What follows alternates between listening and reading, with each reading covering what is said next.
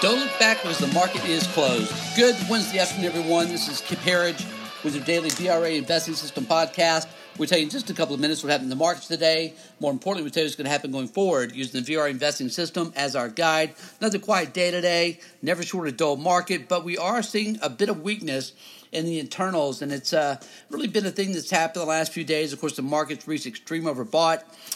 Pretty much on everything that we follow, our momentum oscillators, VRA system, everything.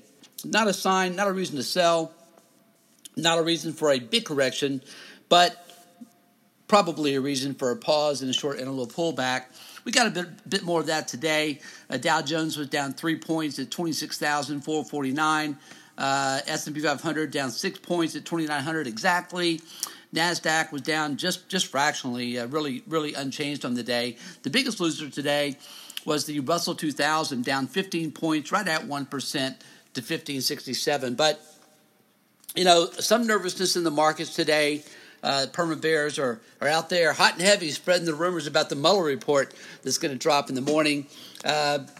It'll have almost no impact, folks, trust me. But don't listen to the left. People on the left are going to tell you that regardless of what's in that report, we're going to impeach him. He's got to go. Orange man is bad. Of course, we've never believed that. That ship has sailed. Trump haters are stuck with him through at least 2020. Our view is through 2024. And if the market does drop tomorrow, it'll have very, very little to do with the Mueller report. What's really going on here is that, again, the internals were weak. Healthcare just got crushed today. We'll talk more about that in just a moment. But let's go over VRA market internals real quick. Advanced decline was 1.8 to 1 negative. Again, that's a bit uncommon in a market that was as quiet as today's was, pretty much unchanged. U.S. volume was pretty much, it was negative, but just slightly so. And new highs, new lows. Again, here's your winner. 307 companies hitting new 52-week highs to 173. Hitting new 52-week lows. So still positive, but that ratio has begun to narrow a bit.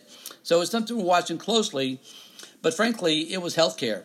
If you haven't checked out a chart of healthcare, we use XLV, which is the healthcare ETF. Pull up that chart when you get a chance, and you'll see what we're seeing. It was down 2.9% today, down over 7% in just a week. And a lot of rumors as to why it's happening. Of course, we won't get into those here. We talk about these with our members.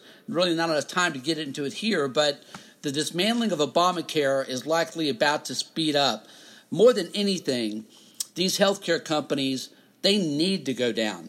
These companies, the CEOs, the management teams, the board of directors, the owners of these companies have become obscenely wealthy with Obamacare.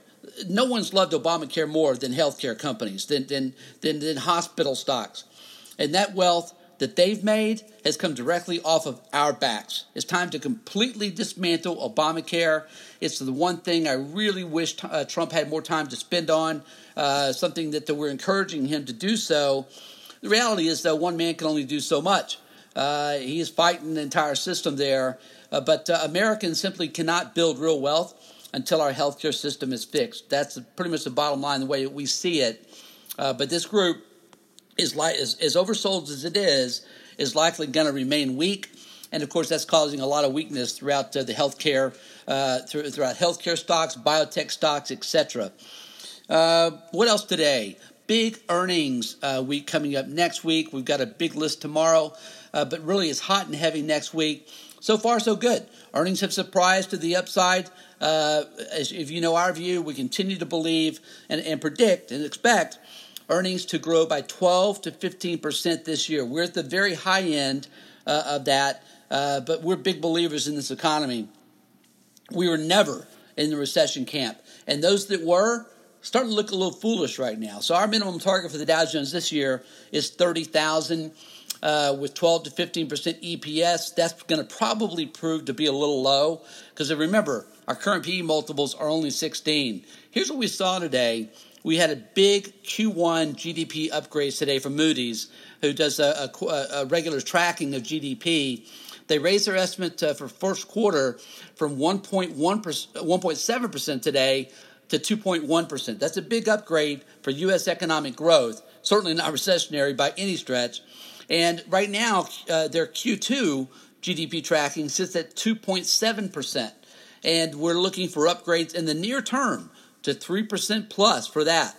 So historically, the first quarter is the weakest quarter of the year when it comes to GDP. Q2 through Q4 looks to be rock solid. And again, if we had not had 9 straight rate hikes from the Federal Reserve, folks, we wouldn't be talking about a 2.1% to a 2.7% to a 3% GDP. We'd be talking about 4% GDP right now.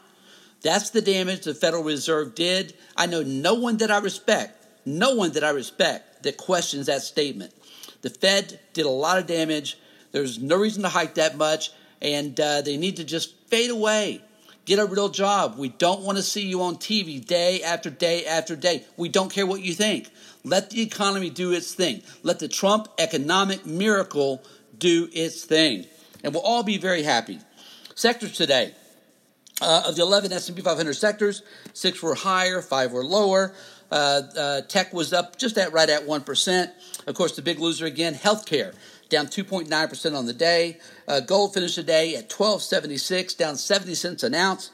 Oil finished at $63.75, down 30 cents a barrel. Folks, with that, thank you for joining us. Please join us at VRAinsider.com. Again, VRAinsider.com. Come crush Mr. Market with us. We'll see you back here again tomorrow after the close.